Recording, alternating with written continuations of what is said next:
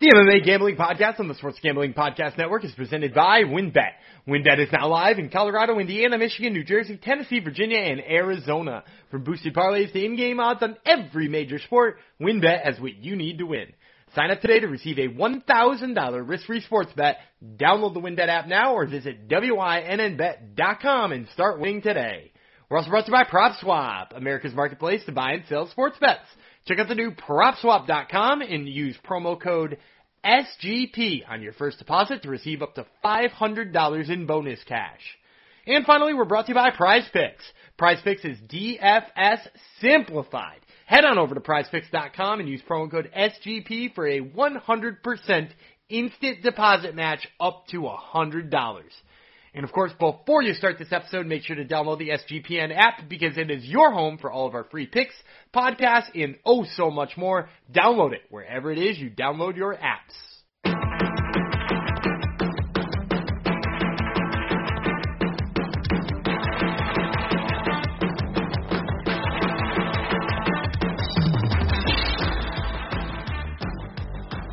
Howdy ho, degenerinos, and welcome to the MMA Gambling Podcast on the Sports Gambling Podcast Network. Made it up to episode 88.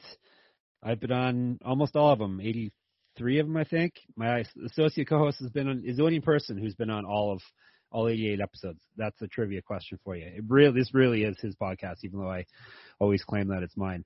Um, I would be Jeff Fox, your host. Um, by the way. Uh, we won't introduce him quite yet. Uh, this episode is dedicated to a very, very special person who is um, celebrating a birthday today. It's a happy born day to superfan Jong uh, from the Sports Gambling Podcast Slack channel. Jong, I hope you have a wonderful birthday. You're our number one fan, and I know you are listening in and waiting to hear our picks because we are going to have some picks on this podcast. It's not just going to be a review podcast, a uh, um, bragging about how great we did on the weekend podcast. We do actually have some more bets for the degenerates out there, like John. Um, also, um, John wanted to put it out there uh, to all our uh, Eastern European women that listen to the podcast, more specifically Romanian women. I know uh, we have quite a few Romanian women listening uh, to the podcast. That uh, John is single and and so, um, I think my associate hosts, I think we made the over under on women not related to us listening to the podcast at about one and a half. So hopefully one of those, the one woman that listens to the podcast that's not related to us is actually Romanian and she's into, into, uh, Jong. Uh, I'll tell you a little bit about him. From what I can gather, um, he's, he's a big gambler. Women always love degenerate gamblers. So that, that's, uh, that's a plus there. Um, he loves to eat. Um, so he really loves food, and I don't think he sleeps ever, just by the the his activity on the SGPN um, Slack channel, um, and all different hours of the day he's he's posting. Like, um, so I'm pretty sure he doesn't sleep. He definitely eats, uh, and he definitely gambles and definitely listens to us. So anyhow, have a good day, John, and hopefully uh, that Romanian princess that you're looking for um, hits you up very soon. Uh, all right, enough of that. Uh, enough tooting uh, other people's horns. Uh, one thing that doesn't happen enough in this podcast is I don't get enough credit. Um, all I hear everywhere I go is how great my associate host is at picking picking fights. And yeah, yeah, he's he's good. He's better than most people for sure. But you know who he's not better than? He's not better than me. I went 12 and two last weekend. Um, so that and that's not a fluke. Uh, two weeks in a the past two weeks, I'm at 82%. Uh, three weeks, I'm at 76%. Go back five weeks, I'm at 73% hit rate. Now that that deserves some respect. As the kids would say, put some respect on my name. Um, that's all I'm saying, uh, and I'm I'm begging for it. Um, but yeah, my associate host, yeah, sure, he hit a plus three thirteen hundred, um, what six fight parlay or something like that this past weekend. But um, I deserve some respect too. Okay, and that associate co-host would be the one and only the man who can go 10 and 4 and still get beat. You went 10 and 4 two weekends in a row and still got beat by me. Daniel Gumby Vreeland. Hello. Yeah, but you, you so you you can you win. You know, you you got the more picks right. Granted, the three pick difference here was a uh, three chalky guys versus me going with upsets, and and we'll get into some of those picks. Oh, I, I made actually, money though. You didn't. Man, that is crazy at ten and four. That that just proves this this uh this game plan that we've laid out where you have to bet a hundred dollars on every fight. It's dumb. Um yes. because because if you can pick as right as I did this weekend and still not make money, that is crazy silly. Um but that being said, uh you can you can have that win today because I am I'm flying high because it not only did and it was only a five fight parlay. My five Okay. fight plus thirteen hundred parlay. Not only did that hit, but also if you guys were following along to my props as well, Yep. uh, I gave you uh, two props. I gave you uh, Chris Huggy Bear Barnett by knockout at plus two fifty. Uh, that one hit. And I gave you Alex Pereira by knockout, which was only negative like 115 or something like that, but that one hit as well. Um, so, you know, just hitting on top of hitting on top of hitting uh, last night. So regardless of whether or not the ultimate uh, victory belongs to you, uh, I'm still pretty pumped. I, I still think uh, I did pretty well. All we do is win over here. Hashtag winning. Um, what were the odds on Huggy Bear doing a after the match doing a front flip into a split? I would have that- to say I would have to say if if if you're getting given the fact that he wins, I would say that celebration was probably negative 300 because if you've seen Huggy Bear fight before, that shit was expected. Like in I don't know if you got to see the dance when they were cutting the commercial too. Perhaps better than the front flip right to uh right to his butt cheeks as he did. Um yeah, we we could talk. I could put a, a whole hour, by the way, on his celebrations. No did doubt. you hear? Did you hear what he said about that front flip when when one of the reporters asked him backstage? Remind me, I I, I may have. He said you can blame those damn trampoline places for giving a fat guy like me confidence. No, I didn't hear that. Yeah. That's great though. That's Very one of the true. one of the best responses I've ever heard in my life. Plus, he gives the moment to Jean Vellante and all of that. Dude, he's man. I can't say enough about how much I love Yeah. that too. and on on any other weekend, on what fifty other weekends of the year, he would have been the the star of the show. But no, Yeah. he he was nowhere near the the top of the list for this this past weekend because that was a wild wild event. Uh, UFC 268 that would be. Um, and yeah, Dan went 10 and four, lost 29 bucks. He went 10 and four the week before and only won 57. So yeah, our, our it's been chalky lately. That's why. yeah, Yeah. I know, but uh, yeah, but on the year, uh, uh, may as well. Hey, getting this right now on the year, you're at 55 percent, which is you know, which is solid. It should be you know, you would think you're up a little bit of money or close to even. No, you're down almost 3,500 bucks. So yeah, um, betting. I don't know. I don't know if we'll switch. I'm sure people don't really care whether or not we're down pretend money or not. Uh, if the hosts are down, they just want to know. They just want uh, to know who we think are going to win. But I'm not sure if we should change the approach for for next year or not. But anyhow, um, we will have some dead weeks coming up at the end of next month. We can figure that stuff out. But yeah, 55%. You're still down 3,500 bucks. I'm at 60%, which is what I was gunning for. And I, after my hot, hot what month or month and a half, I am up to 60%, and I'm still down 2,100 bucks. So, um, yeah, 100 bucks in every fight.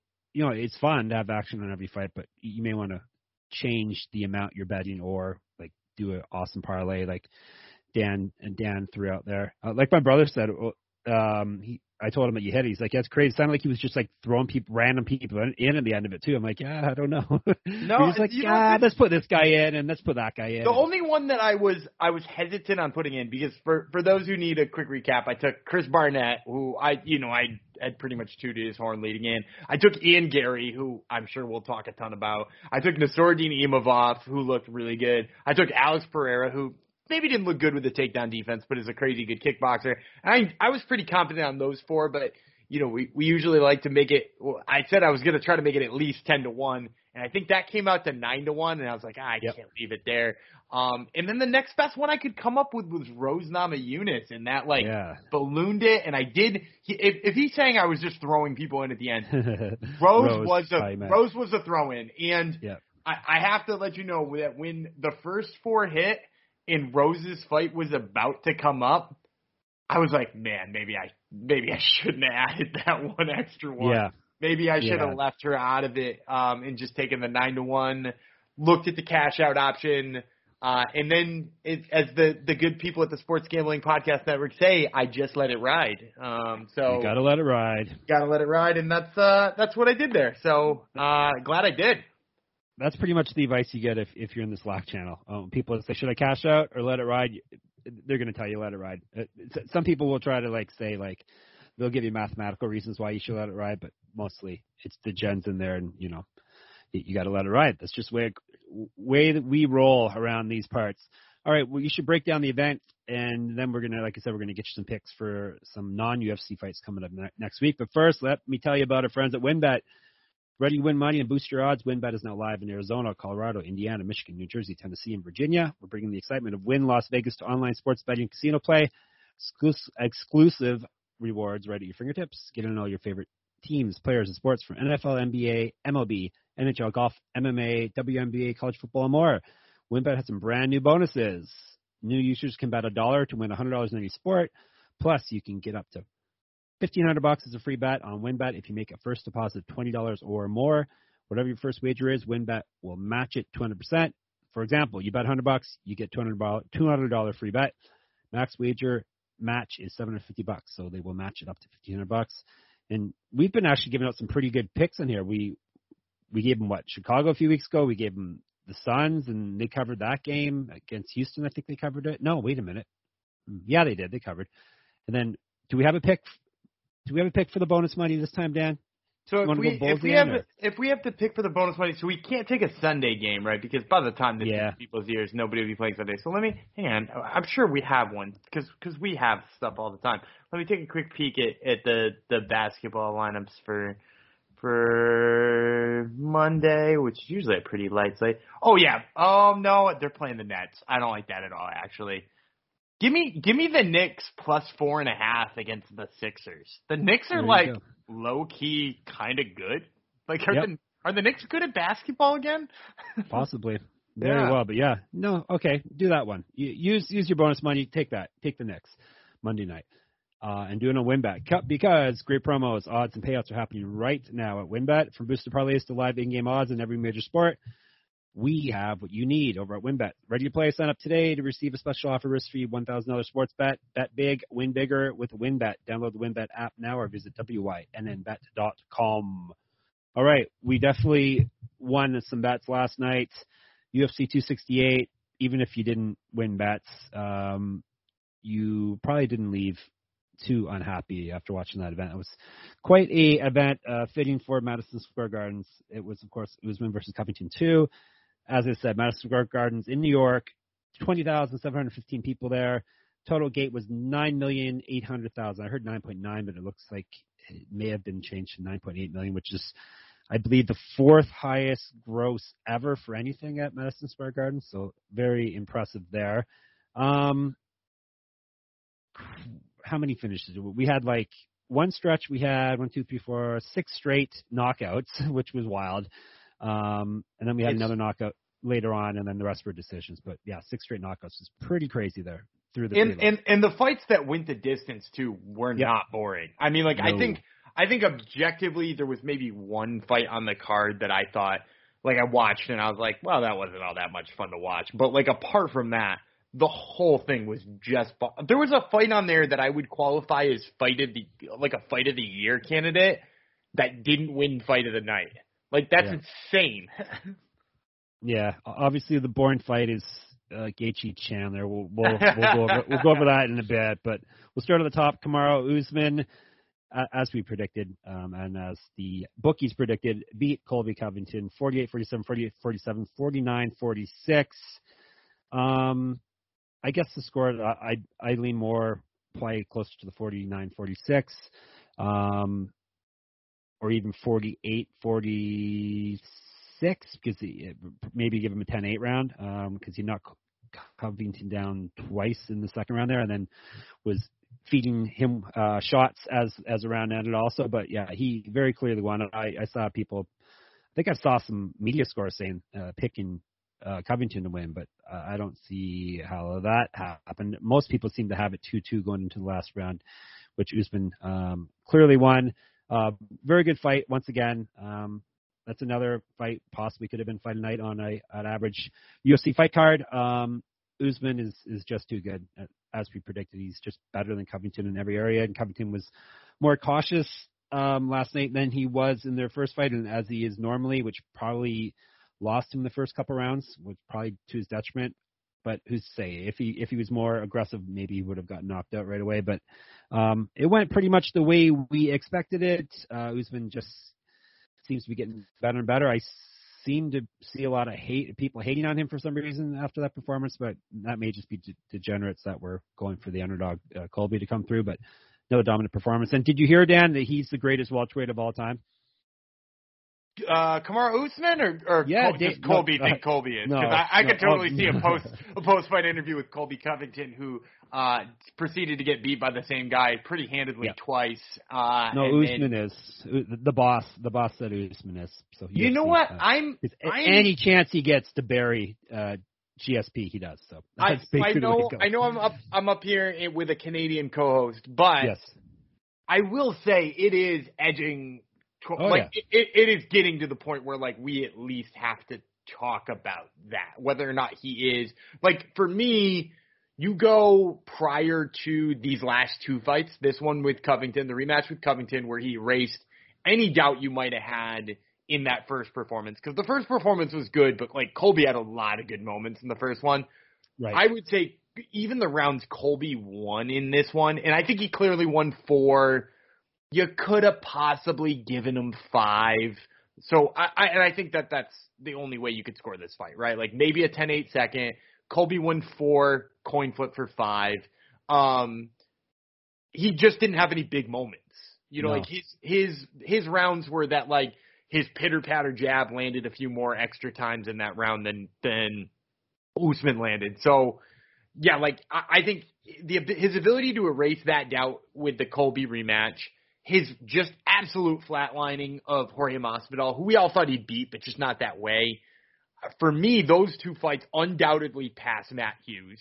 Um, if he Right. hadn't already prior, now he is head and shoulders ahead of Matt Hughes, and that puts him like, dude, I, if not equal with with GSP, at least right in his shadow. Um, Yeah, he's, and he's improving. It seems so. yeah, and, Uh, and who's- he's to say what's and there's next? so much and there's so much time too. You know what I mean? Like like he could go out there and just make a fool out of uh, Leon Edwards. He could beat the shit out of Vicente Luque. You know, Wonder Boy can make his way back up there and he can beat the hell out of him. Like it, with those three wins right there, as well as like who knows, like a super fight with whoever happens to be the middleweight champ. If it's not Izzy, because I know they said in order for those two to fight, they'd have to be making a hundred million dollars.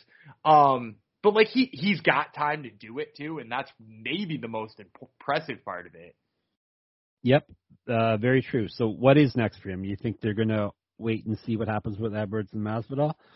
Yeah, I think what he, basically my breakdown of it is if Masvidal goes out there and wins that fight, he's not getting a trilogy fight. That's un No. that that's really obvious to me. He's got no claim to it. He- right now, Jorge Masvidal's job is to have the most fun fights he possibly can.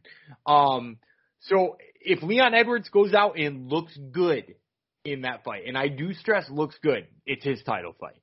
The problem is Right. is that he has a tendency to win and not look good. I could totally Yep. see them finding a way to get Vicente Luque in there first, um, because he's looked really good as of late.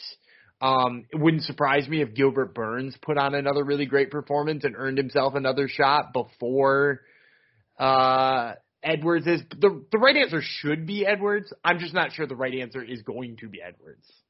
Yeah, Salikhov is also won five straight, so may, he may not be ready yet. yeah, but he looked right he looked like shit in that last one. I almost I almost lowered him in my official rankings after that one. I was like, did he really belong in here?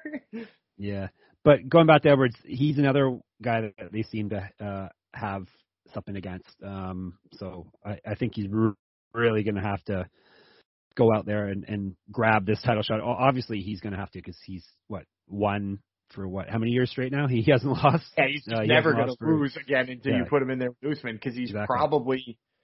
I, I mean, he's probably the. If you're saying Usman's the champ and Colby's number one, I mean, Yeah. he's probably one A. He's probably Yeah. just as good as Colby. He's basically Tony Ferguson. Uh, what happened to him at lightweight yep. all those years? So, and it takes one loss to Masvidal coming up that that could end it for him, you know, and yes. that's that would be crazy. And then Covington, it, it, there's a very clear hierarchy in in welterweight. Um, Usman's head and shoulders above everyone, and then there's a huge gap, obviously head head and shoulders, and then you got Covington, and then there's another big gap, and then everyone else. Basically, is, is how I see it. Yeah, I I agree. Just like it seems like Leon Edwards. Although you know what, Leon Edwards in Us or in Covington, I might put I might put Gilbert Burns in there too, because just what he yeah. did to, to Wonder Boy, and it might be like Usman, those three, and then fucking everybody else. Um, although. Yeah. Although we would be remiss if we had a conversation about welterweight and we didn't say the name Khamzat Chimaev. So yep, next next title shot. Watch watch it happen. Yo, you know what, dude? That would be if you could get him to step in and fight somebody like Vicente Luque and beat him. Yep. he a thousand percent would pass Leon oh, yeah. that title shot. Yeah. yeah, all yeah, all he has to do. They and they do want to get him. Sounds like they want to get him fighting before the end of the year. So if they could get him up against I'd say any ranked any ranked person, especially if someone in the top ten, and he does what he's been doing everybody else, and I can very easily they would. I, I they basically do whatever they want, and they have in the past on occasion put if, if you off, off losses uh, to title title shots, but they could actually be justified if if he actually beat another ranked person. Yeah, and I, I would I would agree that if he went in there and beat say like the same way he just beat Li Jingliang, if he beat Michael Chiesa that way, it's his shot. Sure.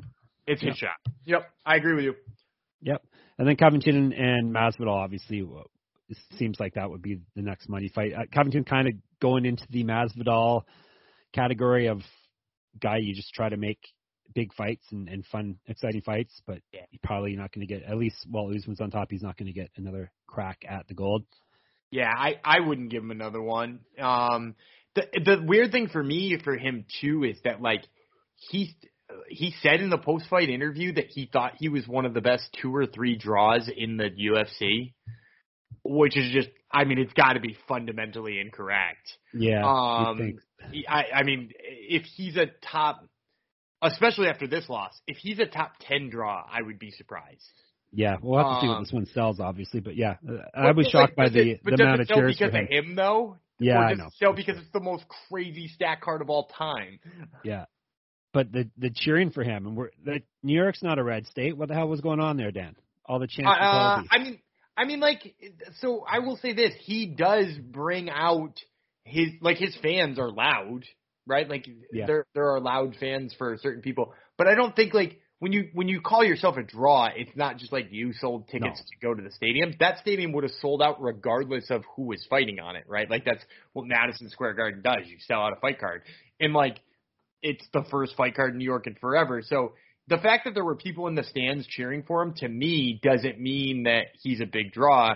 It's the pay per view numbers. And again, those pay per view numbers are only indicative of him so much as when you compare what was already on the card and whether or not you consider Kamaru Usman a draw. Because fuck, I, at this point you got to. He's he might be the best fighter in the world. Yeah. No, I think in the um the pound for pound or the fighter performance rankings I do on my MMA, MMA site, MMA-manifesto.com. Um, I think he is going to be very clearly number one after after this one. So I don't see uh, don't see anyone anyone um, challenging that for that at all. But still, I, I did not like seeing uh, not not like hearing all this cheering uh, for Covington. And like New York State's like right beside you, and it's right beside me. Like that's not good, Dan. We don't want those people near us. right? Uh is is this the the part Colby of the Covington dance? Come on. I mean, yeah, I mean like Colby Covington's whether you think it's a shtick or what he actually is, it's like the most uh Man, this is why I don't think he's a good sell, right? Like he's Yeah. not he he's not easy to he's not palatable to the average fan. He's palatable to like the people who are crazy passionate about him. He is fun to watch fight though. I'll give him that. Yeah.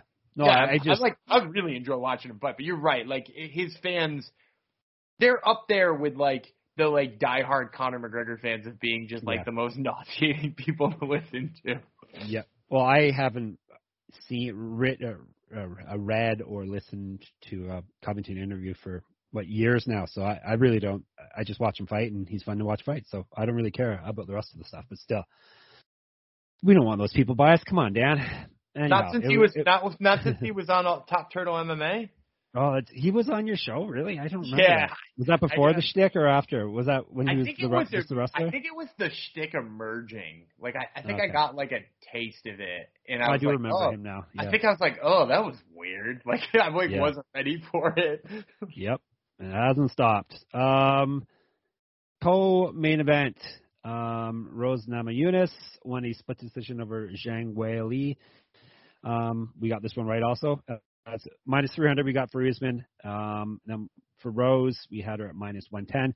This one I was, uh, as you were, a little, uh, well, at least you were with putting it into your parlay, a little um, uneasy about this pick. We weren't quite sure because it was basically a pick 'em uh, on the board, um, and I was flopping back and forth. Um, going up to the fight, I'm glad I, I picked who I who I did pick though. Um, split decision obviously shows how close it was. I think you very you could easily say that uh, Zhang won the first three rounds. It, um, you could also easily say that she didn't, but um, I, I can I can see the the score saying that, that that she won that fight. But I think the right person won, mostly because we bet on her. But um, I can definitely see the argument that Zhang won the first three rounds and then Rose turned it on in the championship rounds. I so I can see that. I gave Rose the second. I, I yeah, I, I think she probably got one of the. Yeah, for for me Yeah. it was Rose two, four, and five. Um, which and I I thought it was pretty obviously that way too, but um, yeah, people seem to after the first three rounds be like Rose doesn't want anything, and I was like, hasn't she though? Like, uh, and then one judge Yeah. gave her both uh two and three, which I I thought was not the right call. Um, while Yeah, I yeah, I like did score the fight for her, but like for me, it was 48-47 one way or the other. Um, so to give anybody a 49-46 would sounded crazy, but yeah, I mean like she looked like Rose Namajunas looked. I like that Li Zhang. I like the way she took that loss. Um, cause like a lot of people who first of all said the first fight was stopped too early and was like, you know, indignant about it. Um, then they lose a split decision. It's pretty crazy to see them just like gracefully take it and walk away. But Yeah. you know, props to her for doing that. Um, exciting fight to watch. I, I'm not sure there's Yep. there's too much to break down there. It kind of went No. exactly like we thought it would. Razor close, and the the technical striking of Rose Namajunas took over just a little bit more. Yep, exactly. Um, well, we can talk about who's next. Speaking of fighters who the UFC have an axe to grind against, it sounds like uh, Carla Esparza they have an axe to grind against. What now. What is Dana White that? says she, Dana White says she's not next because she's waiting around for a title fight, and that's not how you do it. Well, she fought in May, so I don't really think she's waiting around too much. It's what half a year. In other words, that Um, means she she declined to fight somebody on a on a main event when they needed a main event. Yeah, Um, yeah, which which it, it sucks as a reason to not put her in that title fight. I I will say this though, while I am really interested in Rose Namajunas versus Carla Esparza, which I I think it's a no brainer should be next. I I hope that the UFC is just playing hardball with her and Yeah, get her to sign something or to scare her into taking more fights later. And so like I hope it happens. That being said, if it doesn't happen, Rose Namajunas versus Marina Rodriguez would be so much fun. who's that? Mar- Marina Rodriguez. Who's Uh, Marina Rodriguez? I never heard of her. Is she a oh my God, you're gonna make me say Marina Rodriguez. Oh yeah, is she? Yeah, she she's she's very good. Um, five five and one in the UFC. But here's the thing: You played that fucking so well. Yeah, thank you. uh, Car- Carla Esparza beat her. Carla know. Also Carla Esparza also beat Rose Namajunas. So like it's like she's obviously the the pick here. If there's any any um if it's a just sport, which is which it isn't really. Um, it's they can do whatever they want. But yeah, she she's Carla Esparza is the obvious pick, and she's not sitting on her laurels. Like like I said, she fought in May and she's won what uh, five straight fights, and she beat the champ, and she beat the other person that could be in the running for a, a title fight. Title fight. So yeah, just just make the fight, right? Yeah, I, I'm on your side with this one, but I will say Yep. I enjoy watching Marina Rodriguez fight. Rodriguez. Oh, sorry. Oh right, okay, yeah. yep, definitely, definitely. Um, no, come on, Dan. For the next fight, come on. I told you about this, and like I don't know why you go out in these limbs. Who who was it a few weeks ago? Um, oh, Oh, I went to bat for Volkan Ozdemir, but Yeah, I will and say then- this. And now Frankie, Frankie- Edgar. Frankie looked better than Volkan Ozdemir. Mostly because he tried to win. Mostly because he tried to win the fight and did win a round. Yeah, that's that's not saying much though. Um, KO front kick to the face, and uh, Frankie Edgar's one of the only guys who would who's tough enough who would dispute an actual KO, like a clean KO loss. He's like bounces up right away and disputes it. Most people would be laid out forever. Uh, this wasn't a TKO. This was a uh, he actually got knocked out and then was angry that the fight got stopped. But um, another brutal knockout for Frankie Edgar. It's what two in a row and like three out of four, something like that. And he's 40 years old and he's going for a title shot though. Dan, he's he's in there for the bantamweight title still. Have you seen the freeze frame? Yes, I have. actually. Oh my god. For, for the ladies and gentlemen listening to this podcast who have not seen the freeze frame of Frankie Edgar being kicked in the face, do yourself a favor, go look it up. Um Go to our Slack channel. It's on there. Superfan Jong put it on the uh, fight channel. On my man Jog, my man. Happy birthday. Uh Yes. that being said, no, I think I will say I did think Frankie looked good. I thought going Yeah, into that third round looked he had fine, a yeah. real chance to win this fight. Um he Yeah. just needed to get his wrestling going in the third round and he did a little bit in the beginning of the third round. I you know, leading into that that front kick which happened with you know only a minute and 10 seconds left on the clock. He was still in that fight. So, you know, when you have an underdog who's that close to winning that fight, um I don't I don't hate that beat. I I- again, No. you know, it's it's one of those ones where yeah, like the the favorite was the right answer, but usually we see a lot more dogs than we saw this weekend win. So I don't mind being on one that was pretty close. Yeah, not anymore. The dog dogs have been dying over the past couple months, but And it was crazy because to kick off the year, remember we were talking about like Yep. there was like sixty percent dogs who would hit for the first Yep. three weeks or something, and it is just woof. It is trying to cancel Yeah. that out quick. no kidding. So I have Vera minus 180, the right pick. Um, so I got that one right. Um, Frankie Edgar needs to retire. If you ask me, he's the the thing that kept him going for so many years was was his his chin and how he could never be finished. But at three out of four fights, he's been stopped. He's been clean knocked out in the past two. Um, pretty bad uh, in, in the one earlier this year. Very bad the one earlier this year. This one should have been bad, but somehow he he recovered very quickly on it. But yeah, it it's not going to improve uh, for him. Like he, all you have to do is study the careers of, of any any fighter. You, um, you don't get Glover Teixeira is a um, is the rarity here, and he hasn't been knocked out as bad as uh, as Frankie has been most recently. Plus, like all the talk heading in that uh, he still thinks he's a title contender. Like they they shouldn't be letting him fight anymore. Yeah, well, in in that that you you basically outlined my like multi-step process for asking for a fighter to retire because I'm not one of those people who's like they need to hang it up. But like my my caveats to saying they don't need to hang it up is usually well, first of all, are they being knocked out in a way that their brain is gonna like turn into mashed potatoes? Like and boom, Frankie checks that box, right? Like the Chuck Liddell Yep. box, if you want to call it that, right? Yes, Chuck Liddell yes. getting knocked out by Rich Franklin was like, oof, Chuck, dude. Um, Chris and then the- and then the other one, yeah, but then the other one is not only is is your brain getting turned into mashed potatoes, but also like, what are your career aspirations at this? Right. Um, do they align in a realistic way? And if both you're getting knocked silly and your career aspirations do not line up in a uh, meaningful, smart way, then like you, that's a, those are two telltale signs that you need to get out of there. Um, like, like, you know, like you take somebody like Sam Alvey and people are like, he needs to retire. He's lost a bunch in a row or they need to fight. Like, he's not going out there and getting starched. And, And, like, and he's fighting a, a good level of competition. He's not He's fighting, fighting a- younger, top of the division guys. Like Right, he's fighting a good level of competition. He's not going out there after each loss and being like, I won that fight by a mile. Where's my title shot? You know, like he's just out there. He's collecting his paycheck. He's putting fun ass fights on, or you know, usually fun ass fights on, and then like he knows where he's at. Frankie doesn't know where he's at, and maybe it's because he got kneed in the head with a knee that was going seven thousand miles an hour by Corey Sandhagen. Yeah. Well, your your boyfriend uh, um, Andrei Arlovski is the perfect example. He's Right. not talking talk about title shots, and he's actually changed the way he fights so he doesn't get destroyed, uh, right, knocked exactly, out. exactly. That's the key. But anyhow, um, can't wait to see your next fight, Frankie Edgar, because I'm sure he's not going anywhere, and I'm sure they're going to keep giving him fights. So that's that's the way it goes in the sport. So I will continue to fade you, and um, yeah, good luck to you. Godspeed. Uh, next fight, Dan got wrong. Also, good fight though. Uh, Shane Burgos beat Billy Quarantillo 29-28, 29-28, 29-28. Um, on a normal night, this would have been in the running for for fight of the night. Um, but it's in the running for fight of the year right yeah, now. the, very good fight. Uh, very uh, Quarantillo. It, it basically went the way we could have envisioned it going.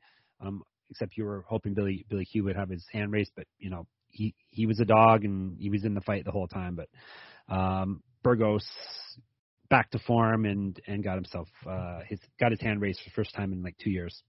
Bill, Billy Q looked good boxing too. Yep. I, I know he was doing work with Antonio Tarver leading into this fight. Um, That'll help.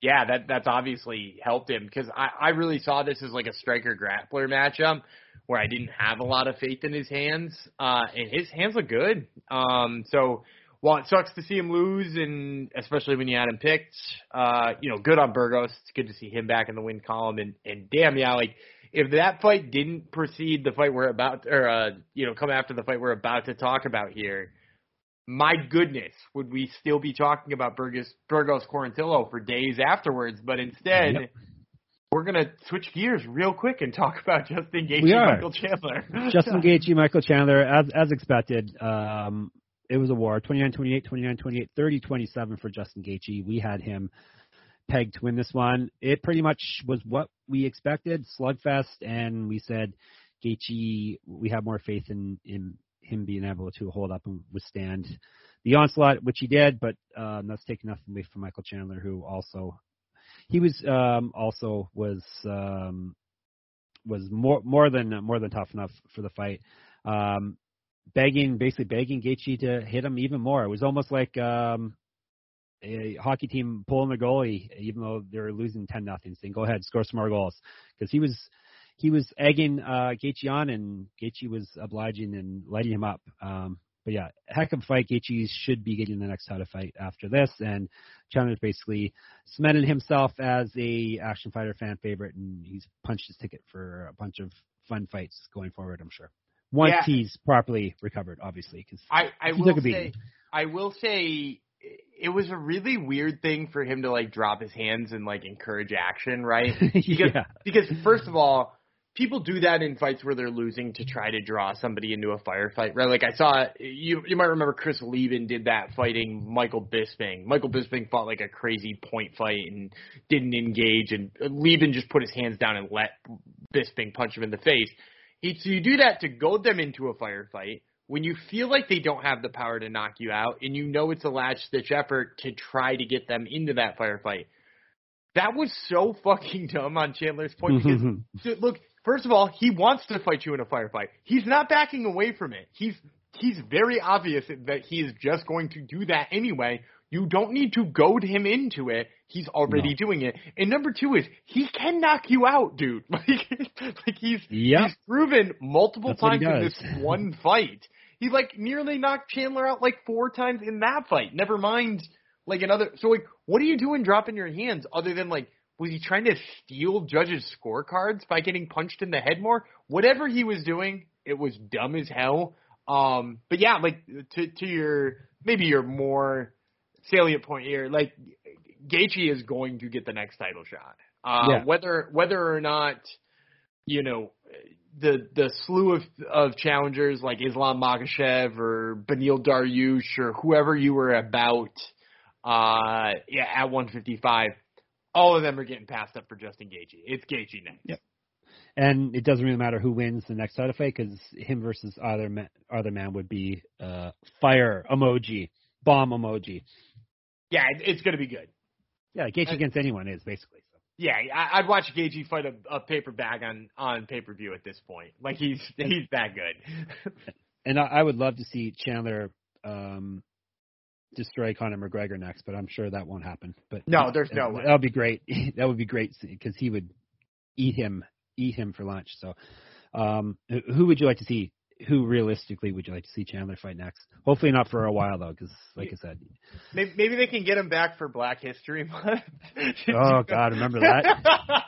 that was fantastic. Decided that February he should be alright. Uh, no, maybe he. I don't know if February if if he he's taking quite a beating. Uh, yeah. I don't know. Maybe, they can get him back for the Black History Month special. Yes, maybe. Uh, good old UFC. You have all of those like like famous like yep. high profile black fighters and you decide that you're going to use Black History Month to celebrate Michael Chandler. Yes. it's so it's so silly. Um no, so uh you know, apart from that fun joke there about Michael Chandler and Black History Month, I, I to be honest with you and I know that this fight doesn't make much sense from a uh, trajectory standpoint, I really think him versus Islam Makhachev is like the test Makhachev needs. Um, because sure. because Chandler's wrestling defense is good. Um, you know, he, showed even though he got reversed in his takedown attempt against Gaethje, like he didn't let Gaethje stay on top of him for more than like half a second. Um, you know, he's shown in the past he's got good submission defense. Like I, I think he is what Islam Makhachev needs. Makhachev is obviously not what he needs at this point. He needs Dan Hooker. He needs, uh, yeah. uh, you know, some somebody of that tier. Um, Gregor Gillespie. He he needs that those guys. Um, Ferguson. At, to, uh, no, Tony. Tony Ferguson's fallen into my my Frankie Edgar span at this point. Oh yeah, but I also anywhere. I also think Chandler's kind of head and shoulders ahead of Tony Ferg right now. So oh, yeah, obviously. You know, like whereas I I think you know like I I think he could fight like some like some of the more competitive guys towards the bottom like you know the the Brad Riddells and of the world and stuff like that too. Somebody like that to get him back on the right track is probably the the best answer because Makhachev seems like Dariush is going to be, or that's what a lot yeah, of people think, are saying is going to be yeah, the fight yeah. for him. I, I'm calling that one now. I said originally that Makhachev could jump to a title fight depending on what happened in this one right here. Like if it was know, uncharacteristically dull, or if Chandler won, and then also so did uh Charles Oliveira. You're not going to rebook that one. Um, so yeah, like Makhachev is probably going to fight either Beneil Dariush or whoever loses the title fight. Um, but I wouldn't mind him fighting Chandler either. No, no, Chandler's basically one of those guys where it, we wouldn't mind watching him fight anyone at this point. So he's yeah. like I said, he's he's 35 though, so it's and he's been taking a beating. Um, so who knows how much longer we're going to have him. So hopefully they can book him some fun fights um, before his time is run out. Um, so yeah, that w- that rightfully won fight of the night, 50 grand to both those guys. And then the fight before, Marlon Vera got the one of the performance of the night bonuses. They gave out uh, four of those instead of two this week.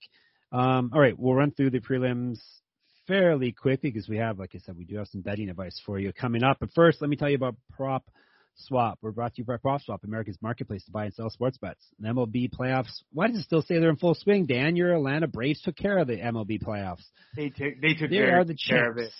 They are the champs. Well, all season long, prop swappers were making and finding the best odds in the country because they were buying directly from other bettors like you and me. So hopefully some people got some Atlanta Brave future uh, tickets on there because they would have cashed in big. Uh, and if you are on prop PropSwap, you can cash in big if you use promo code SGP. When you first deposit, PropSwap will double it up to 500 bucks. Double the cash means double the odds. You love sports betting, you need to be using PropSwap. Every ticket purchased on PropSwap can be resold at any time, so your bet doesn't need to win in order to make money. It just needs to improve. So you don't need to win, you just need to improve, like the stock market. Thousands of bettors across the country are shopping for tickets on PropSwap every day. Get started today by going to PropSwap.com or download the PropSwap app. PropSwap is where America buys and sells sports bets. Like I'm saying, um, we should swing through the prelims quickly, but like I said, there's so many knockouts and stuff. It's it's hard to fly through everything because there was it was a very exciting night. Uh, Alex Pereira, uh, flying knee and punches TKO over Andreas Michailidis. Um, pretty much what we both had Pereira um, at minus 260. I would say it pretty much went the way we predicted it. Pereira definitely needs work on his uh, takedown defense, but once he got himself out of the uh, grap- grappling and clinch and takedown situations, he unleashed on Michailidis, and obviously looking forward to seeing more of Alex Pereira. Yeah, and I, I think you nailed it. Just he is a guy who I will not be super sold on if he comes in at negative 300 or 400 for his next fight. if the guy he's fighting can wrestle. Um, so yeah, I, I'm gonna have an eye on that. And the next fight, oh, this was not a good night for uh, New York City area fighters. Uh, Bobby Green does not finish fights, Dan. Once uh, I remember this last time we broke down his fight. I can't remember the last time he finished a fight. It was it's been I want to say decades, maybe decades since he's finished a fight. But he TKO'd um, Al Iaquinta last night. What you were afraid of picking uh, picking um, Al was that he had one foot out of out of fighting, but maybe he has two feet out of fighting because he did not look good last night. He got lit up by Bobby Green, precision striking, and Bobby Green, like I said, he's not a he's got 10 knockouts out of his 28 wins, but uh, they are a long time coming. I'm checking right now. His last knockout, I'm going way to last knockout was a body kick knockout to James Krause in November of 2013. Um, and his last actual like knockout knockout was I'm still scrolling here. TKO punches Ricky Laguerre, uh, King of the Cage 2010. So it was a decade. Um, but yeah, he got a knockout last night and performance of the night. He, he looks spectacular and Al Iaquinta, probably the last we've seen him. I hope so, because uh, when we You broke this, money, damn it. well, and, and when we broke this one down ahead of time, I said, look, eh, I'm not thrilled about betting on him, but if he comes in looking anything like the old Al Iaquinta, he should have no problem here, and he should look good. Um, in the underdog money, he'll look super smart. He looked slow. He looked like he didn't want to be there. He looked like he didn't know how to time anything. Um, it, it, it was a bad Al Iaquinta. So if, if he is going to stick around, he needs to be in there more consistently. Like this every two year shit is not going to work for him. Yeah. Oh, and I, I was wrong actually. Dan, you were only nine and five, so I, I gave you an extra win. I just realized you uh you have another loss coming up too. So sorry, Oh, is it son. this- Is it this next one that I I said I was always gonna I was always Yep. gonna tail this next guy? Well, he- we got he- screwed he by Phil. Hawes. Phil Hawes minus three fifty locked for Dan. I don't. I didn't mind losing this one because um, after hearing Chris Curtis on the Top Turtle MMA podcast, cheap plug for Dan, um, delightful guy, um, and it's uh, good to see him finally make it to the UFC. And he won via knockout first round and got himself. He didn't give himself a bonus for that. What? That's I Yeah, thought he That's ridiculous. It's sad too because like he Yeah. deserves. He's not even in this weight class. Like he's yeah, a he's he, a he welterweight. didn't look too small, really. He, he looked no, similar he looks size like a Hawes. he looks like a big ass welterweight. Yeah, yeah, that was that was the thing. And Hawes isn't small by any means. No, he's a monster. Yeah. So No, so- anyhow, so good on- good on him for getting- Yeah. Good, good on him for getting that win. You, you like Yeah. couldn't. You, you mentioned he was. He sounds like a nice guy on the on the show, dude. He is such a nice guy. Like he's just a great dude, and it's like. Yep. It's one of those moments in MMA where a really good thing happened to a really great guy who nearly retired two or three times, and uh yeah, you you couldn't be happier for Chris Curtis. I hope he gets a couple more uh fun wins and fun fights coming up. Yeah, hopefully, like I said, I was thinking hopefully he can get a couple more fights and maybe get himself into a, a second contract and start making some some decent money. Because, uh, like I said, how many fights does he have? Did he have on his belt? Actually, uh, That was was one of those. Other than Frankie fight. Edgar, That was his 35th fight. Yeah. His UFC other debut. than Frankie Edgar, he he probably was like the most. Maybe Bobby Green had more. Yeah, Bobby Green. No, But he has- yeah, Bobby he has Green. more Bobby Green fights has forty or so. He has more fights than Gian Villante. He has Yeah. more fights than Chris Barnett, who also took you know like a million years to get to the UFC. Yeah, you know, the only only people with more experience last night was was Edgar and Bobby Green. So yeah, Yeah, he had more. He's fought more than Justin freaking Gaethje, who used to fight every weekend for World Series of Fighting. Yeah. So yeah, you, you like to see stuff like that um, come through. So like I said, I didn't mind. There's two reasons I'd mind because you know actually three reasons. Good story, nice guy, and it was Dan's lock. So it's always nice when Dan loses his lock picks, isn't it, everyone? Uh, hopefully you weren't tailing it. So Dan's 16 and 14 on his locks now, down almost 500 bucks. Come on. Locks are supposed to win. I keep explaining this to you every week, but no. Par- parlays and props win. that's true. Par- parlays is that's basically what that that's the thing. You're all about three pointers and slam dunks, Dan. You're you're all about the the big highlight reel stuff because that's what hey that's what's getting you a, a, adulation on the internet and on the uh, message boards and stuff. So hey, I get it. I get it. Parlays are, are what Dan's all about and flashy uh knockout props. Um. If you had some knockout props in the prelims, you you would have won a bunch. Um, and then the final, the opener of the main prelims, Nassourdine Imavov, as we predicted, uh, TKO knock, uh, TKO elbows knockout over Edmen Shahbazyan. Uh, it kind of felt like watching an execution that um, it, it went on for a long time because Shahbazyan's tough as nails, but uh, we got Imavov for a very nice minus 125 number. Um, looking forward to seeing more of him, and um, yeah, I don't know what to think of Shahbazyan now. He, he's had a tough run, but he's also had tough competition, three fights in a row. Time Yeah. for a step back at the very least. It was really tough to hear. Well, this was a step back, really. You know, like in the first That's true. Bad then- matchup though. Yeah, and it, well, and it, it also irked me a little bit that DC on the broadcast was talking about Shahbazyan coming to an American Kickboxing Academy to work on his wrestling, and like that's what you looked like after working at your wrestling for a while at AKA. I don't think he needs to work. I don't think the wrestling is is the issue with him either. But yes, go ahead. I mean, like some of it is though. Like Yeah. I- Imavov took him down pretty freaking easily, um, and like he that did, was did his- finish on the ground too. So yeah. Yeah, and and like he does, yeah, he doesn't seem to like know how to get up when he's down. He he seems Yeah. clueless off his back, which I I mean, like I guess that's wrestling. I guess there's some jujitsu in there, but like, yeah, his his defensive grappling needs some work, and uh yeah, a big step back is in order for him now, and I'm super excited to see Imavov. That dude should be ranked damn near the top ten uh when those come out. I I want to see him against the uh you know like a guy in the division. Yeah, middleweight's not exactly the most stacked, talent-rich division too. So you very quickly can can rise up the ranks there. So yeah, looking forward to seeing more of that. So then uh, early prelims, uh, Ian Garry. It took him a little bit to get going against Jordan Williams, but uh, he got it going with one second left in the first round by knocking knockout via punches over Jordan Williams. Um, we had Garry at minus 375, and he was my lock. So put another what 26 67 into the uh win column there. So i'm 19 10 in my locks. I'm still down about 20 bucks. So i'm almost scratching back to even. Yeah maybe it was the some of the um ufc jitters for Garry. It took him a little ways to go. And plus plus he's fighting a guy who was basically fighting for his ufc career uh having lost his first two fights. But he did get it going eventually. Um and got himself a knockout Yeah, I think it's a little jitters. I think it was a little um of the old uh I'm used to tooling on everybody and uh, like the like even Jordan Williams is a step up from the guys he was fighting in Cage Oh, yeah. Warriors. So Yeah. like I I think a little cage jitters and a little bit like, oh shit, like I have to pay attention to what I'm doing. Um but yeah, like he's he's gonna be exciting. I'll I'll be excited to see him again. Yeah, he's young and barely fought really. Well, that was what fight number Eight, I believe. Yeah, that's the thing. So yeah, um, and probably the end of. I, I know you like Jordan Williams, but probably the end of Jordan, Jordan Williams in the UFC, at least for now, you would say. Yeah, he's he's gonna need to win some fights to come back. Yep. Um, and then what can we say about Chris Barnett? We, we pretty much uh, talked what about. uh, what talked can't him we say about Chris Barnett? What can't you say? He uh, Gian Villante, um, still fat and sloppy. Uh, that hasn't changed. Fatter, Um, actually. He yeah. was 17. Oh, yeah, he was.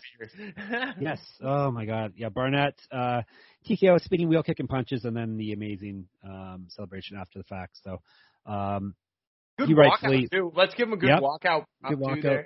he rightfully got himself 50, 50 G's, as did Bobby Green earlier on, um, and Alex Pereira. I forgot to mention those. They were the other um, winners. It was uh, tough to get yourself a bonus because there was so many, so much action last night. But yeah, Chris Barnett. Um, does he have a have a real future in this division, or Hell no. he's just gonna No, be a, of course ju- not. just a fun guy, right? He's so a big fun. country type fun guy. Yeah, he's he's he's like the reincarnation of Big Country. Only he's like way better on the mic and like got a lot of personality, whereas Big Country didn't. Uh, and immediately was hated by Dana White. Uh, I think Yeah. Barnett will be beloved by everybody. Like I, I, Yeah. I think he's one of those guys like Sam Alvey, who even if he went out there and lost six in a row, the UFC might keep him. Um, seems like a company guy, just real happy to be there now, and now he's throwing spinning wheel kick KOs, which is fucking awesome. Yeah. And Gian Villante, uh, retirement match, uh, as they say on uh, Sean Sheehan says on the top uh, on the um, uh, Severe MMA podcast. Can't wait to see. Can't wait to see his next fight in the cage. after the there's no such thing. retires, yeah. Hopefully, it's not in the UFC though. But um, yeah, fun fight. Minus 106. We got Barnett two, and Dan also had a juicy uh, knockout prop on him. So and and he's still yet he's still doing this podcast. He's still slumming it with us uh us people with with less money than him. So there you go. Um, Justin Jacoby, this was um late replacement, stepped in minus 350.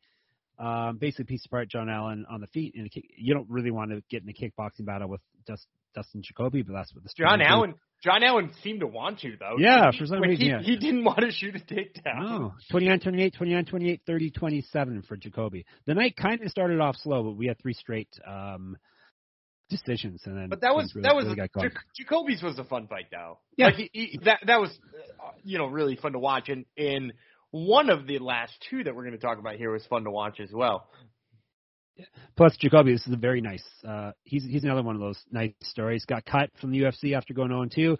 That was a long time ago too, wasn't it? That was like ten years ages ago. Yeah, there you go. A decade ago, dude. Like And now uh, second stint, four zero one in the UFC. So And they, he said that on in the backstage interviews. He said on Sunday uh, he was elk hunting uh, in a place that had like no service, uh, and he was drinking a beer around the campfire. And uh, his buddy got a phone call because his buddy had a little bit of service, and it was his wife being like, "Hey, you you got a fight offer." Um, just trying to reach him at this in the like in fight week. Uh, yes, and, and like he took it anyway, like a crazy person. But uh, it's a damn good thing he did because I love watching Justin Jacoby fight. Super nice guy, like you said, good story, and now undefeated in five fights in the UFC. Yep, moving on up. In light heavyweight, like uh, just like middleweight, not super deep, talent rich division, so you can make some noise if you keep putting uh, some W's on the board. Uh, Melsic Baghdasaryan minus 325. We had him, um, and he beat Bruno Souza, who came in overweight by what 2.82, 2.4 pounds overweight, uh, technically. 29 28, 29 28, 29 28. You have much to say about this one? No, or it was, anything to say about this one? it was it was not a fun fight. Nope. But we The won only- it. The only not fun fight, um, although I do love Beltic Baghdasaryan, it's just a bad style matchup. I think ultimately. And then the opener, I shouldn't have trailed Dan here. I blame him for getting this one wrong. Um, CJ Vergara uh, not only lost, he also came in fat. Uh, what he was what, technically 1.4 pounds over overweight because they were given uh, a weight an extra pound allowance. So uh, 29 28, 29 28, 29 28 lost to Ode Osborne, who all of a sudden he what we were saying the issue with him is he never would use his length properly. All of a sudden he decided last night he was going to start using his length uh, properly. He he didn't in the third round. He No, sucked at using his length right? in the third round. Nah, he didn't just lose. He almost got finished in the third round. So uh, another one of those fights like the Frankie Edgar one, where I still do feel good. He like right up into the last moment, it felt like Vergara was in the, this fight. And and granted, when they went to the judges, you were like, ah, well, he lost one and two. Um, you know, Yeah. your your biggest hope was that he got a 10-8 third because it it was that it wasn't a 10-8 third, but it was you were hoping two judges could have botched it and gotten you a draw, but um. Yeah, like uh, again, I I don't think a, a terrible pick to go underdog there. No, so um yeah, so we got that wrong one wrong because Osborne actually fought differently than we expected. Uh we got what Chris Curtis and Phil Hawes wrong because we always get Phil Hawes wrong, I think. Yeah. It's all re- Yeah, Phil Hawes Uh, goes right in my uh my Michael Johnson bucket where uh I'm just never gonna get his fights right. Yeah, and that's that's all I got wrong. Dan got Iaquinta wrong just because he was hoping that And there Billy was Q. still some left, some fight left in him, and there was not. Um, he got Quarantillo wrong. He didn't really get it wrong. He, he, he, that fight pretty much went the way you expected. He just didn't get his hand raised. Mhm. Um, and Edgar, you forgot that he was 40 and gets knocked out now. Yeah. He did look good wrestling though, right? well, imagine that, eh? Uh, maybe he should drop a weight class again. Flyweight, Yeah, flyweight, Frankie. That's to be the next thing. Flyweight Frankie. That's going to be the next. He, I'm sure he could. He, he's, he was small. He was a small, smaller man in the cage. Well, it, it's it's easy to be smaller than uh, Marlon Vera, who's Yeah. a monster at that weight class. Yeah, and he he had some attitude last night too. That was Oh that was yeah, he strange. flipped him off. I forgot we, we didn't even talk about him flipping off Frankie, Frankie Edgar. Edgar. Yeah, So we who who flips off Frankie Edgar? yeah, yeah. The uh, he said it was they were fighting for money, so uh, it was just part of playing head games. He claims, Sure. I think, is what he Sure. said. But Sure, whatever you want. whatever. anyhow, fun night overall of fights. I, I went 12 and 2. Dan was 9 and 5. I gave him credit for an extra win, but I've taken it away now, Dan. Boo. I'll but survive. still, you, you you you came close to winning money, and you you had a plus 1300 parlay, which will be your new that'll be your new crutch when when things go wrong in the future. That'll Correct? be my new. That'll be my new Gerald Meerschaert the third, or my uh, Montserrat Ruiz. It will be. And then when we're we're back on Wednesday, we will break down UFC Fight Night Holloway versus. Is it Rodriguez? Hmm. Let me think. He's he's, Yeah, he's you're- Mexican He's though, Mexican. so probably Oh, not. That's right. Yeah, it's Yeah, fine. Rodriguez. That's true. I, I want to call everyone Rodriguez now. So, um, rest of the card kind of, eh, it's all right. Nothing. There's a couple I there's a couple I really like. Yeah, we lost Ovince St. Preux today. He was supposed to fight against Felipe Lins, but he's backed out. So, anyhow, was that we'll- another was that another heavyweight one for him? Uh, why? Yeah, it would have been if he fought. Yeah, no, they said light heavyweight, so Lins must have been dropping down. Lynn's so. is dropping. Oh, okay. Yeah. Anyhow, we we'll break that down with you with the winning picks on Wednesday. We do have some winning picks for you coming up very very shortly for a couple non UFC events because we have lost the contender series for the the season is over. So Dan's gonna have to find magic in, in other other realms, which uh, I'm sure we will. But first, Prize Picks. Have you heard about Prize Picks? Prize Picks is daily fantasy made easy. I love this, and I know you will too. Prize Picks has the best NBA DFS prop game on the market. Prize Picks offers more NBA props than any other DFS prop operator and offers all the superstar players as well as bench players, only recording a handful of minutes each game.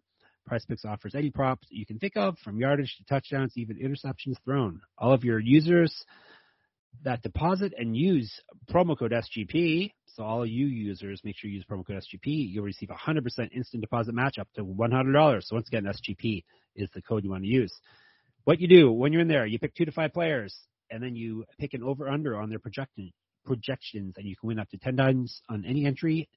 And that's just and it's just basically just you versus projected numbers. So like like I said before, when we were picking baseball ones, it was under usually one and a half hits plus walks. You, you pick whether a player is going to get over um, one and a half hits plus walks. You pick over and under. Uh, hit enough, get enough of those uh, enough of those right, you can win 10 times your money. Simple as that. But now we have it for other sports, obviously. NBA, NFL, all that type of stuff. So Prize Picks, uh, and plus you can mix all those sports. So you can take it over on LeBron, combined with an under on Mahomes on the very same entry.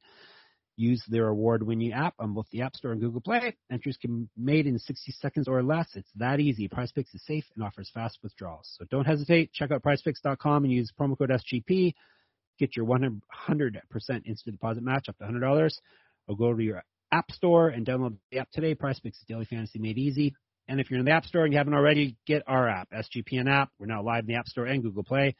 We give you easy access to all our picks and podcasts. And if you throw up an app review, that would be much appreciated. All right. We wanted to make sure we got you hardcore to Jen some actual fights to bet on um, this week. Um, not just uh, on this episode, I mean, not just telling you um, how great we did with our picks at UFC. So we have a couple events coming up on Friday um, that we thought we would give you some picks on, um, and then next episode we will give you the picks for the Saturday UFC. So let's start with Friday. First one, Bellator 271, Cyborg versus Kavanagh. It is going down, like I said, Friday from Hollywood, Florida, at the Hard Rock Hotel and Casino, um, and it is on prelims are on YouTube or Pluto TV at 7 p.m. Eastern. Main card Showtime at 10 p.m. Eastern. And the main event is for the Women's Featherweight Championship. Cris Cyborg versus Sinead Kavanagh. Um, I will give you a quick breakdown of the fight. Dan's breakdown basically was uh, Cyborg via murder. I'm not sure what the what are the odds on that. Cyborg via murder. I I think probably like every other cyborg odd is like negative twenty five hundred. Yeah, probably. Um, if you haven't heard of her, uh, that would be actually I'll tell you the the challenger first. Sinead Kavanagh, a Irish fighter. Her nickname is KO. She's seven and four with four knockouts, four and four in Bellator. She's won two straight fights, but she's not fought in over a year, October of 2020. And the champion Cris Justino, but she's known as Cris Cyborg, 24 and two with one no contest, 19 knockouts, one submission, three and zero in Bellator. All the fights via finish. She's won four straight fights. She was in the UFC before, where she went five and one, only lost to Amanda Nunes. Uh, she was also 5 and 0 in Invicta, also 4 and 0 with one no contest in Strikeforce, and she was the champion in all of those uh, promotions I named. She also uh, was 2 and 1 as a pro kickboxer. She's a grappling champ. She's 3 inches taller, has 3 inches of reach. Um, obviously, Cyborg is going to win this fight and probably be a knockout, correct? Yeah, and and we don't even need to dig too too much into it. It's not worth betting. Uh, it, it's boring as hell. Um, Sinead Kavanagh is three and four in her last seven fights. Uh, yeah, I, I don't know what they're doing here. Uh, I mean, like I guess maybe she's more marketable than any other option, or they're out of options. But it's uh, yeah, the, just pass on betting this because most likely uh, you're going to need a big pile of cash to win nickels, um, and it's not worth it. Yep. Um, we don't have. Um, you want to explain why we don't have odds for this or for the LFA event? We're going to be breaking down after this one? So I think for the LFA one, there's usually just not enough early interest in it. So I, I won't knock LFA too much for it. But um, you know, you had you had emailed me and asked why why we don't have Bellator odds yet, and Bellator's Bellator's matchmaking is notoriously really terrible. Um, you see tons of like negative one thousand and negative two thousand favorites, and a lot of times sportsbooks don't like to give you too much uh, early betting time for that because it it leaves a lot of room for them to take a hit um on like bad lines. Because sometimes they'll they'll start a line and be like oh this guy's clearly going to win and leave him at negative 800 and the money still pours in on him and he's negative 2500 and they just leave themselves really liable to a couple of early bets uh in that way. So i think a lot of the sports books have kind of smartened up and and not opened up their their Bellator lines until much later. So when we do give you these picks on our next three fights, um, I- will give you like ranges that you should keep an eye out for uh, that I that I think might be might be ones that you want to bet. You would think they would want to open this as soon as possible to get maybe take a hit on on a few of the the early smart money coming in, but then at least you know you think they would at least be able to get a grasp on what a good line is for it. Yeah, but like for for UFC, it's easy because you have like a lot of fighters who have spent a lot of time in the UFC. But yeah, like, you know, we're, we're going to talk about eh, you know Aaron Pico versus Justin Gonzalez in a second. And the problem with this fight is is that Justin Gonzalez has like one fight in Bellator so far, and he's fighting one of Bellator's like hottest commodities. Yeah. So like, it it's hard to think like do do people have any faith in him? Is his 12 and 0 record actually good at 12 and 0? Like there, there's so many yeah. things to ask about it. That's true. All right, let's move to the co-main event first. Heavyweight Linton Vassell who versus Tyrell Fortune. Uh, Vassell's nickname is the Swarm. Um, he's 20 and 8 with one no contest, eight knockouts, eight submissions. He's been knocked out himself four times. He's nine and five in Bellator. Um, used, he used to be light heavyweight, I believe, right? He did, in fact, yes. Yeah. Most of his career has been light heavyweight, actually, except for the last few. Uh, he's won two straight fights, both via TKO. Uh, however, there they've or his only two wins over his last five. He lost three straight before that. He, like I said, former light heavyweight. He's the UC MMA champ. He was the OMMAC champ. I'm not going to ask you what either of those are because you don't know either of those, correct? Not off the top of my head. He's two inches taller, five inches of reach over Fortune. Fortune, 11 and 1 with one no contest, seven knockouts, one submission. He's been knocked out once himself. He's won three straight fights, two straight via TKO. All of his fights have been in Bellator, so he's. You would think I was going to say he's had nothing but high level competition, but uh, you know it's Bellator, so who's to say? Seven years younger. Um, so if you want to give us a quick breakdown, who who you think the pick is, and what a range uh, a range would be good to bet this person in. So I, I think it's going to be Fortune as a huge yeah. favorite here. Um, you know, you mentioned he's an actual heavyweight. Vassell wasn't usually. You also look at the type of people who beat Vassell all the time, and it's wrestlers. Like King Mo's got to win over him, and, and people like that. So for me, Tyrell Fortune, obvious pick here. He's a really great wrestler. He's going to get it done here. Um, I, I would say he's probably going to open in the negative 400 range. Um, so you're you're going to want to jump on him as quick as possible if you do want him. But I'm way more interested in here uh, is a one of the finish props. Um, like uh, him by KO here is probably the way to go. But also like he does have a couple of uh, submission finishes. Granted, one of the submission finishes was he punched Matt Mitrione until he quit, and that was a submission technically. Um, but like I, I like him by KO here probably, and when you get that prop, it's probably that one's probably worth playing down in the you know close to even money kind of number. All right, there you go. Uh, um, moving on to featherweights, the aforementioned Aaron Pico versus Justin Gonzalez. Um, Pico eight and three, six knockouts, two submissions, so everything is a finish for him. He's been knocked out himself twice, so two of his three losses have come via knockout. All of his fights have been in Bellator. Uh, he's won four straight fights, all via finish, obviously, because all he does is finish fights. He also was a championship wrestler, a championship boxer, a championship pankration fighter. Um, he's fighting J Train, Justin Gonzalez, 12 and 0, four knockouts, one submission, one no in Bellator, one no on the Dana White Contender Series, and former LFA champion. So is Gonzalez a legit prospect here, or a legit challenge for Pico? Yeah, he's he's really legit, and um, it's interesting because it's been a while since they've given Pico a real step up right? Because yep. you know Pico in his early career, you know he fought good people. Like he lost to an eight and two guy in his debut, um, and then they they pumped the brakes a little bit by having him fight Justin Lynch and Shane Crutchin. I guess Shane Crutchin's kind of good, but he's like a tenth planety guy, so it was a good style matchup. Then when he got beat a couple more times, they found a little bit easier people again. Daniel Carey and John DeJesus and Aiden Lee. So like they're stepping it up again, which is kind of interesting. The reason I I circled this fight to be one to talk about is I I sort of wonder if if the amount of people who wrote off Aaron Pico and see Justin Gonzalez's 12 and 0 record is going to get us good odds on Pico. I will be legit here. I have no idea where they're going to post this line. Um, I'm mostly just no. keeping an eye on it because I do like Pico in this fight. While I really like Justin Gonzalez and I do think he's a real threat, I think Pico has figured some things out. Um, like he had to learn a lot on the fly, and I think he's he's not what they hyped him up to be, but he's damn good, and I think he's better than Justin Gonzalez here. I'm hoping when this posts, uh, they're high, the books are high on Justin Gonzalez too, because I think getting Pico at a good number here might be possible. But again, I have no idea where they're going to post it. They might post Pico at negative 500. Um, in in I you know obviously I'm not in on it there, but I I am if this winds up being a a close call. What's what's the highest you would bet him? Do you have a range? I, I don't think I would get in on him higher than like nah, I don't know negative two twenty five. Um, you know, Gonzalez is more legit than that, and plus it stops being like a real tempting looking bet there. Um, plus he he's so erratic, like you don't know if he's gonna win with like a dominant finish in four seconds or a submission at the end of the third round or like the most boring decision you've ever seen. So, uh, yeah, like I, I don't even like props with Pico, so. Um, I, I like Pico to win. I think he's the if you you know gun to your head pick, he's the it's Aaron, definitely Aaron Pico. But I, I think it's it's all dependent on whether or not this line comes in anywhere near close to even.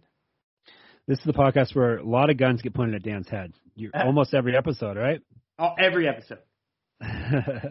All right, uh, final fight that Dan wants uh, to uh, for us to break down, or, or, is worthy to break down, and he wants to give you a pick for is women's featherweight, Arlene Blencowe versus Pam Sorenson.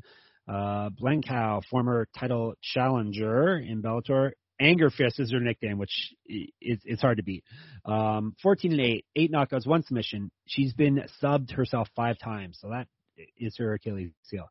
Five out, eight losses have come via submission. She's seven and four in Bellator. She won via TKO her last fight.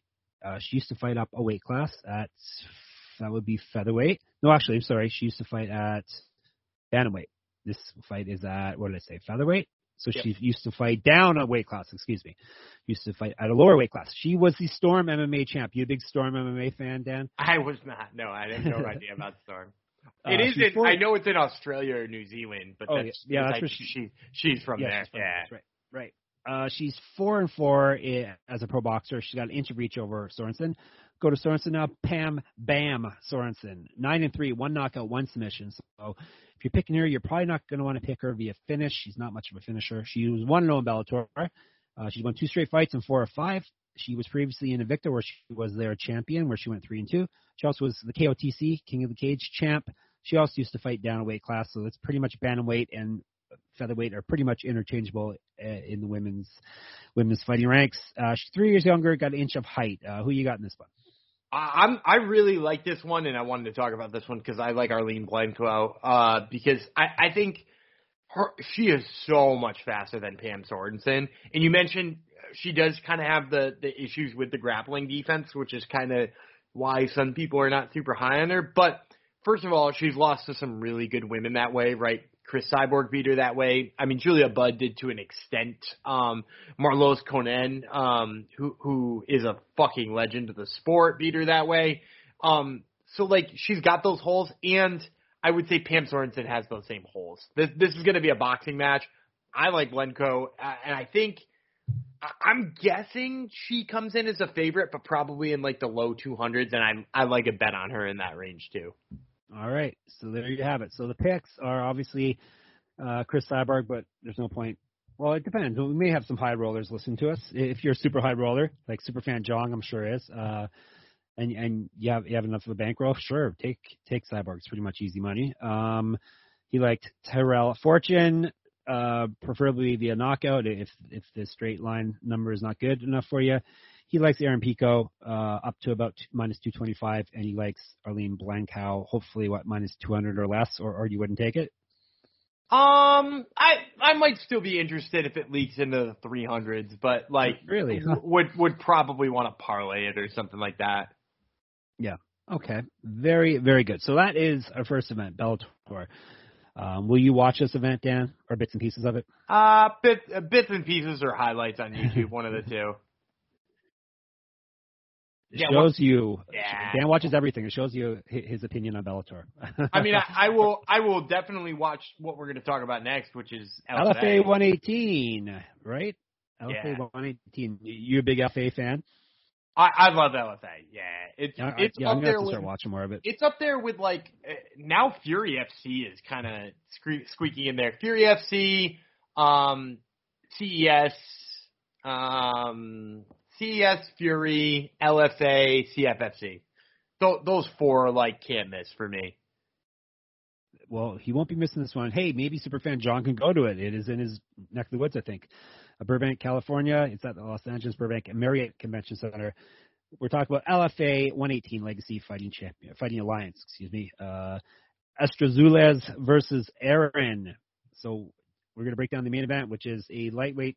Surprisingly, it's not a title fight. It seems every every uh, headline fight in LFA is for a vacant title because UFC steals her champs immediately, right? Yeah, usually. Yep. Yeah. So this one is not. This one's just a straight lightweight fight. Uh, we'll tell you Arthur Estrazulas first. He's 12 and 5, two knockouts, eight submissions. He's been subbed himself twice. He is 2 and 1 over his last three. He lost his last fight. He was in PFL previously where he went 0 and 1. He also was in Bellator where he went 1 and 0. Um, Tommy Aaron's nickname is the Spaniard. He is 9 and 5, three knockouts, two submissions. He's been knocked out himself three times. He's won two straight fights. He's 3 and 0 in LFA. He was 0 2 in Bellator. He used to fight uh, weight class down at weight. He's five years younger and he's got two inches to reach. So what can you tell us about this one? So first of all, I will just start by saying I have no idea, and nobody will ever have any idea where they're going to post lines on LFA or how they're going to post lines on LFA. So I, I'm not even going to pretend to tell you like the numbers I think are going to exist. But I will tell you straight up, I like uh, Astra, er, uh, okay. in this fight. Tommy Aaron is a guy who kind of just like throws really wild, and that's he, it's made him fun to watch, but also like leaves him open to a lot of shit. And Estrazulas is like a very swarming, heavy grappler type, um, who will pin you up against the cage and just wear on you. And he's kind of gotten caught a couple of times grappling against guys who can grapple with him, but I don't think Tommy Aaron is that. So unless Tommy Aaron comes out and like just wings some shots and like flatlines him, I think Estrazulas will be fine. Um, so much so that I like him again if it's anywhere under negative 200, I think that that would be playable. Um, and obviously, if he for some reason comes in as a dog, which, like I said, I have no idea where these post, but for me, I, I would line him as like a negative 170 favorite, and I would like him in that range. Okay. Do they usually are are the odds usually off a bit in LFA? Is there um, is there a opening to grab some good money I mean, I it's just weird for me when when we talk about LFA lines. Like sometimes I'm like, oh well, clearly you know so and so is a favorite because you know they have this backing, and actually the one we're going to talk about next is one. You know, Askar Askar, who was signed by the UFC, didn't wind up fighting due to not being medically cleared and a whole bunch of other things. But like, he a lot of times I think like, oh, he was signed by the UFC. He was, you know, he's a famous guy. He'll be a favorite, and then the lines come out and he's not, and I'm like, what the hell? And it's not necessarily because they're wrong lines or they're just very unpredictable. I think like the stuff that you would usually dictate, you know, the logic you would di- usually dictate for lines for UFC or Bellator just don't apply to like some of the regional level ones. Like I don't know if bookies just have a better sense of people's skill at that level or who's giving them the the lines here, but I I do think uh yeah, like I, I think it's harder to tell what the lines are going to start at. Okay, and uh, as Dan said, Askar Askar is the other fight we're going to break down. Uh, bantamweight co-main event: Askar Askar versus Leandro Gomes. Gomes is Pequeno Hulk, which means little Hulk. Um, he kind of looks like a little Hulk too when, when you see pictures of him. You can see him painted green. He's totally the Hulk. Um, he is six and one, two knockouts, two submissions. Never been finished in a fight. Three and zero oh in LFA. He's won four straight fights. He used to fight up at uh, featherweight. This one is at bantamweight. Um, and then Askar Askar uh, briefly was uh, scheduled for a fight in the UFC before it fell through, as Dan said. AK-47 is a nickname. He's 11 and two with five knockouts, one submission. He's both of his losses have come via knockout. He's two and one in LFA. He's gone loss, win, loss over his last three fights. Uh, um, I think, yeah, well, we'll go with that. Um, he's got TKO'd in his very last fight. He also used to fight up a weight class. He's three years younger. What are you thinking in this one? I think that so, like I said, hard to tell what the lines are going to be because I would imagine Askar Askar comes in as a favorite as somebody who the UFC signed, had to fight Cody Stamann, and then didn't get medically cleared. I think he'd be a favorite here, and I actually don't like him in this fight. I like Leandro Gomes. Uh, so if like Gomes comes in as a dog here, jump on it quick. That's a, a pick for me. He fights like a Hulk. Um, he throws bombs constantly. And at you know, in some ways, like when we talk about Tommy Aaron, that would be a concern, right? Like because he's not playing enough defense, but also he's got both a great chin and if if somebody tries to take him down, he has excellent jujitsu, like very good black belt jujitsu of Leandro Gomes. I've seen him hit a knee bar, and it was one of the nastiest looking knee bars, and that came after he just like swung wildly. The other thing you will see about this man too is he has got some weird reach, like really weird reach. Like if you just look at a picture of him, uh, it looks like he can like itch his kneecaps without bending at the the waist. Um, it's like go to Tapology and just look at the picture of him because you'll get a little bit of a sense of it. Um, although like watching a YouTube fight of him would probably do better, but um, yeah, he's like a lot of fun to watch. He trains out of King's MMA. He beat Yuma Horiuchi, who I am pretty high on as well. I think he's just going to go out there, throw bombs, um, and and definitely take Askar Askar out of his game. And hopefully he is an underdog on the board, and you can uh, make some cash on that. So that's, that's two fights we're going to break down on LFA, and then we you got you with what four on Bellator. So there you go, super fans like Jong. Um, you have your fix before we. That's your that's your contender series without it being contender series. Exactly. You just have to wait till Friday to to cash your cash your checks um, cash cash your bets. All right, that's enough. That's enough talking for one night for you people. Uh, everyone go to bed. Um, in the meantime, we, like I said, we'll be back on Wednesday. In the meantime, read all our stuff at sportsgamblingpodcast.com and at mma-manifesto.com. Um, if you haven't subscribed to our podcast feed yet, make sure you do that. MMA Gambling Podcast feed. Then you will get this podcast the second it drops rather than waiting a day or two for it to go out on the main SGPN feed. Uh, and make sure you follow us on Twitter and give us more compliments, uh, as as all our lovely fans have been doing. Uh, much appreciated. Jeff Fox, writer, and he is Gumby Vreeland. Anything else we need to tell him before Wednesday, nah, Vreeland? Nah, you hit it all.